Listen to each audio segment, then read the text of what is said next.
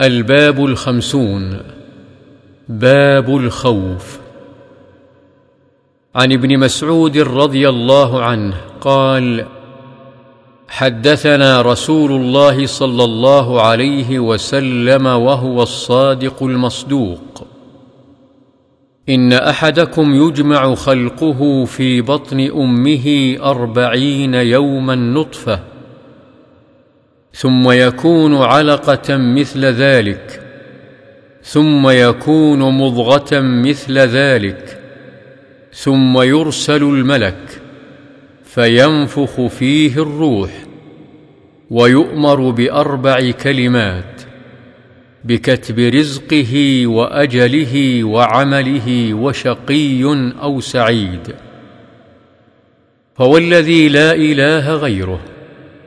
إن أحدكم ليعمل عمل أهل الجنة حتى ما يكون بينه وبينها إلا ذراع فيسبق عليه الكتاب فيعمل بعمل أهل النار فيدخلها.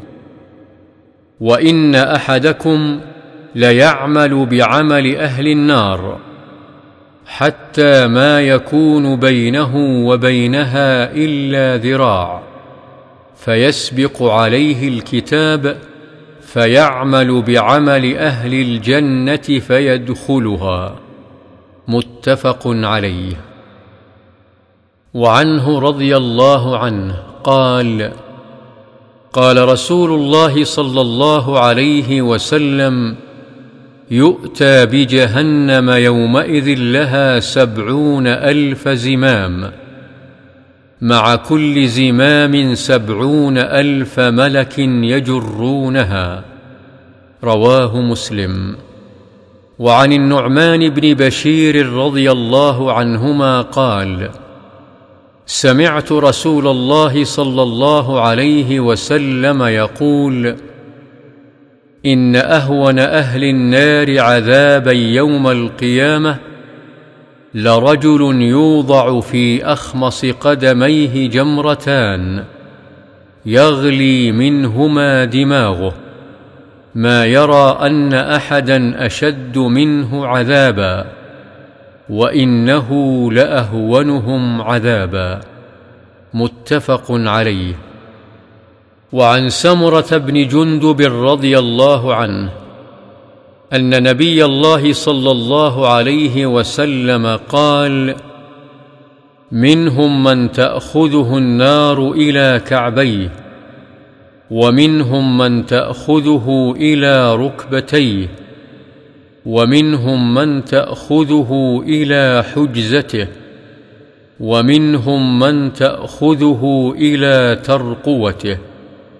رواه مسلم. الحجزة معقد الإزار تحت السرة والترقوة بفتح التاء وضم القاف هي العظم الذي عند ثغرة النحر وللإنسان ترقوتان في جانبي النحر. وعن ابن عمر رضي الله عنهما أن رسول الله صلى الله عليه وسلم قال يقوم الناس لرب العالمين حتى يغيب أحدهم في رشحه إلى أنصاف أذنيه. متفق عليه. والرشح العرق. وعن أنس رضي الله عنه قال خطبنا رسول الله صلى الله عليه وسلم خطبة ما سمعت مثلها قط.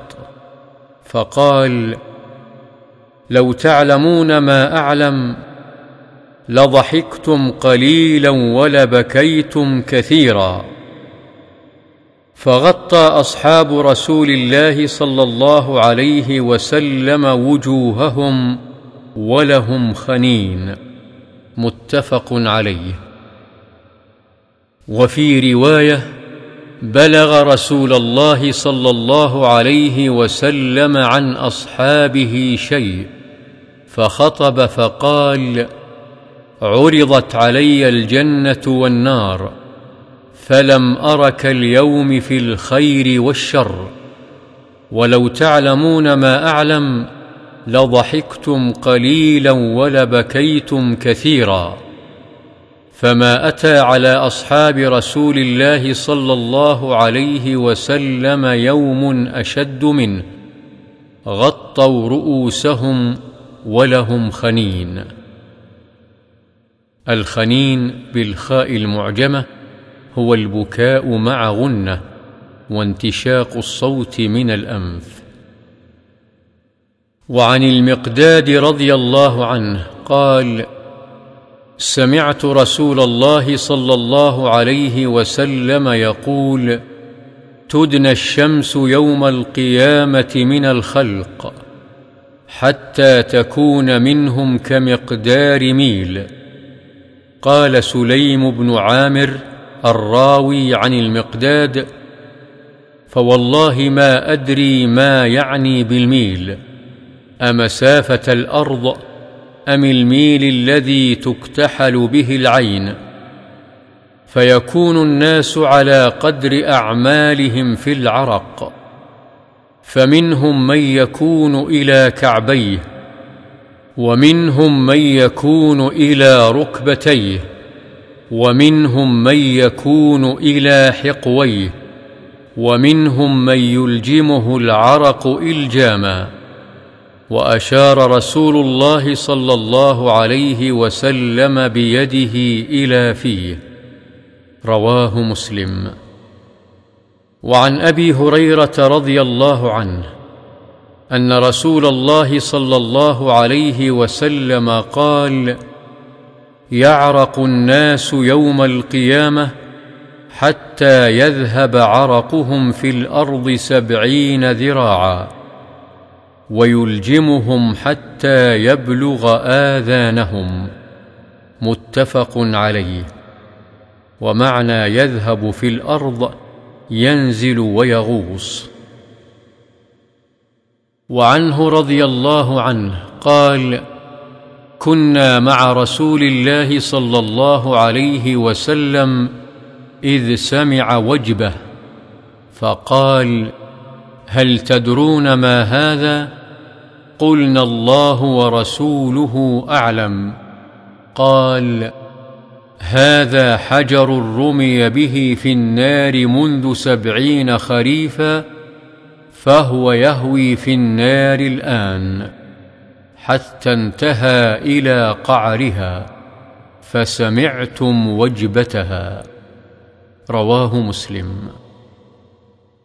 وعن عدي بن حاتم رضي الله عنه قال قال رسول الله صلى الله عليه وسلم ما منكم من أحد إلا سيكلمه ربه ليس بينه وبينه ترجمان فينظر أيمن منه فلا يرى إلا ما قدم وينظر أشأم منه. فلا يرى إلا ما قدم وينظر بين يديه فلا يرى إلا النار تلقاء وجهه فاتقوا النار ولو بشق تمرة متفق عليه. وعن أبي ذر رضي الله عنه قال قال رسول الله صلى الله عليه وسلم إني أرى ما لا ترون أطت السماء وحق لها ان تئط ما فيها موضع أربع أصابع إلا وملك واضع جبهته ساجدا لله تعالى والله لو تعلمون ما أعلم لضحكتم قليلا ولبكيتم كثيرا وما تلذذتم بالنساء على الفرش ولخرجتم إلى الصعدات تجارون إلى الله تعالى رواه الترمذي وقال حديث حسن وأطت بفتح الهمزة وتشديد الطاء وتئط بفتح التاء وبعدها همزة مكسورة والأطيط صوت الرحل والقتب وشبههما. ومعناه أن كثرة من في السماء من الملائكة العابدين قد أثقلتها حتى أطت والصعودات بضم الصاد والعين الطرقات ومعنى تجأرون تستغيثون. وعن أبي برزة براء ثم زاي نضله بن عبيد الأسلمي رضي الله عنه قال قال رسول الله صلى الله عليه وسلم لا تزول قدم عبد يوم القيامة حتى يسأل عن عمره فيما أفناه وعن علمه فيما فعل فيه وعن ماله من أين اكتسبه وفيما أنفقه. وعن جسمه فيما أبلاه. رواه الترمذي وقال حديث حسن صحيح. وعن أبي هريرة رضي الله عنه قال قرأ رسول الله صلى الله عليه وسلم يومئذ تحدث أخبارها ثم قال أتدرون ما أخبارها؟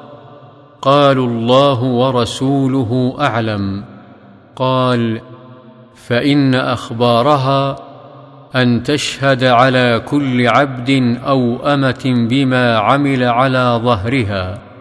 تقول عملت كذا وكذا في يوم كذا وكذا فهذه أخبارها. رواه الترمذي وقال حديث حسن صحيح. وعن أبي سعيد الخدري رضي الله عنه قال قال رسول الله صلى الله عليه وسلم كيف أنعم وصاحب القرن قد التقم القرن واستمع الإذن متى يؤمر بالنفخ فينفخ؟ فكأن ذلك ثقل على أصحاب رسول الله صلى الله عليه وسلم فقال لهم قولوا حسبنا الله ونعم الوكيل رواه الترمذي وقال حديث حسن القرن هو الصور الذي قال الله تعالى ونفخ في الصور كذا فسره رسول الله صلى الله عليه وسلم. وعن أبي هريرة رضي الله عنه قال قال رسول الله صلى الله عليه وسلم من خاف أدلج ومن أدلج بلغ المنزل ألا إن سلعة الله غالية ألا إن سلعة الله الجنة. رواه الترمذي وقال حديث حسن. وأدلج بإسكان الدال ومعناه سار من أول الليل والمراد التشمير في الطاعة والله أعلم. وعن عائشة رضي الله عنها قالت سمعت رسول الله صلى الله عليه وسلم يقول يحشر الناس يوم القيامة حفاة عراة غرلا. قلت يا رسول الله الرجال والنساء جميعا ينظر بعضهم إلى بعض. قال يا عائشة الأمر أشد من أن يهمهم ذلك. وفي رواية الأمر أهم من أن ينظر بعضهم إلى بعض. متفق عليه. غرلا بضم الغين المعجمة أي غير مختونين.